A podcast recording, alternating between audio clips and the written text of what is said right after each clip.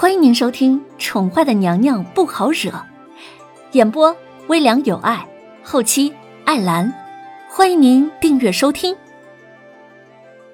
第102集。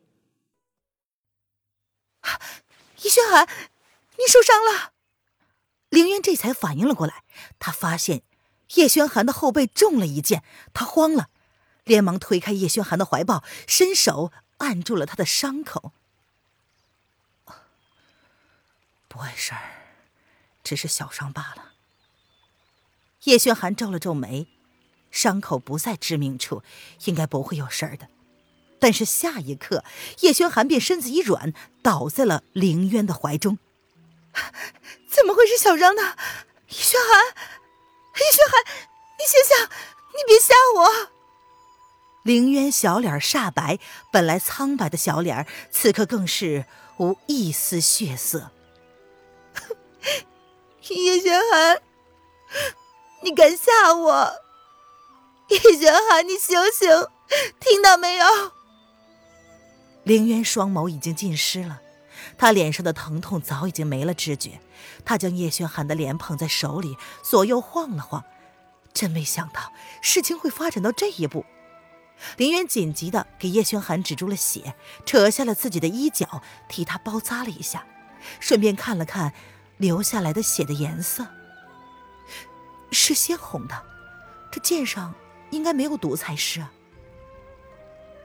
凌渊试图唤起他的意识，却见叶轩寒一动也不动地躺在自己的怀中，他终于眼泪掉了下来。对不起，对不起，是我害了你。凌渊慌了，这一次是真的慌了。若不是救他，叶轩寒不会受伤。他是齐国一国之君，若真的出了什么事儿，他绝对是齐国的罪人。他不想叶轩寒死啊！傻丫头，我没事儿。叶轩寒睁开了眼睛，苍白的俊脸勾起了一抹笑容，似乎很满意他所看到的。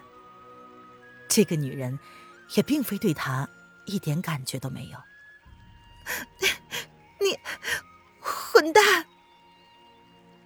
林渊一脸欣喜地看见他醒了之后，随即才意识到这个男人估计是在耍他。他佯装愤怒地骂道，可是手上的动作却是十分的温柔，小心翼翼地让他坐起来，尽量不去牵动他的伤口。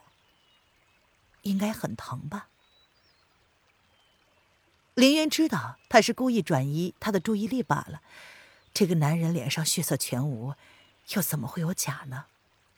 哎呀，走吧，回去，待会儿天刚黑了。叶轩寒这一会儿倒是没有跟他再贫，在凌渊的帮助之下起了身，淡淡地说了一句：这里会有野兽出没，他不敢保证还会不会应付得过来。凌渊有些担心地看着他：你可以吗？这个男人刚刚分明是痛昏过去的。没事儿，上来。叶轩寒看了看自己的伤势，确定伤口不会裂开之后，翻身上马，将一只手递到了凌渊的面前。我。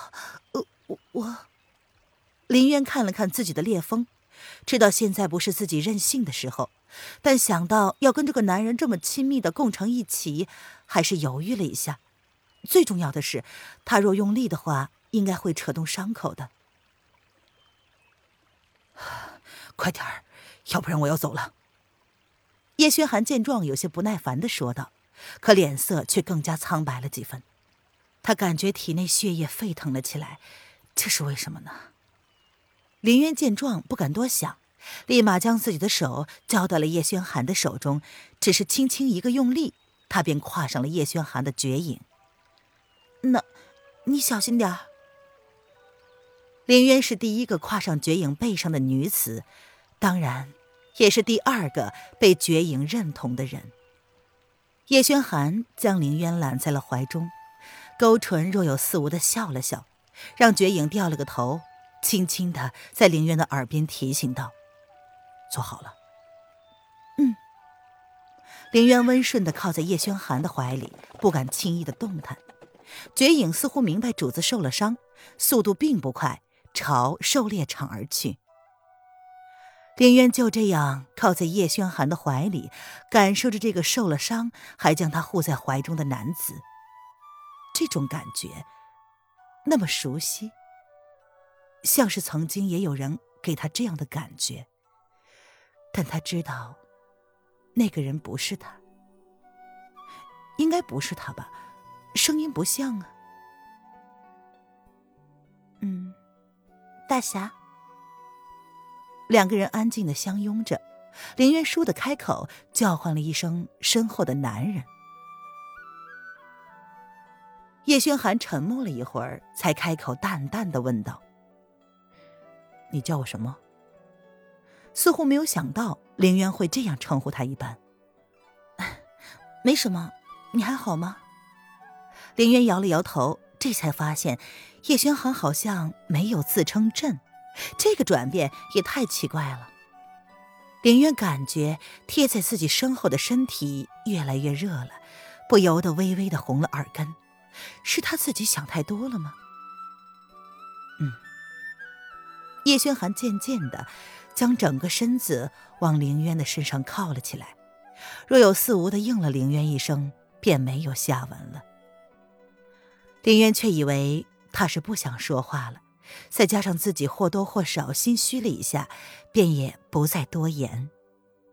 他不敢去猜测叶轩寒对他不自称朕背后的原因。两个人沉默地走了好长一段时间。凌渊来的时候并没有注意到自己都经过了哪里，全凭叶轩寒开路。可是渐渐的，天色暗了下来。凌渊发现原本就距离营帐不远的河谷，他们走了一个时辰还不到。难道他们在这里迷路了？“喂，我们是不是迷路了？”“喂，叶轩寒！”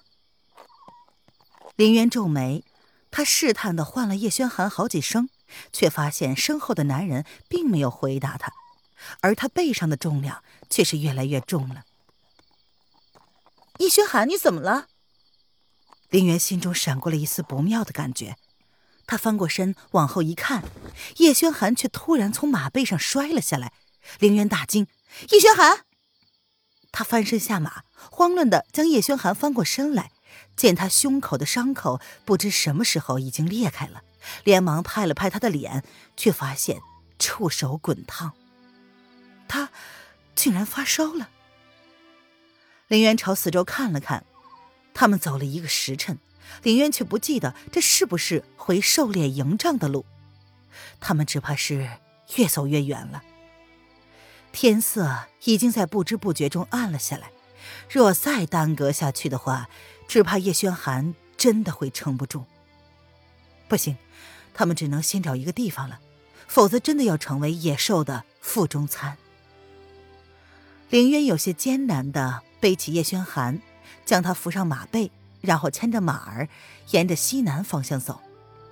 他依稀记得河谷的方向是在西南方，只能死马当做活马医了，希望魏子峰他们能够尽快地找到他们。听众朋友，本集播讲完毕，请订阅专辑，下集精彩继续哦。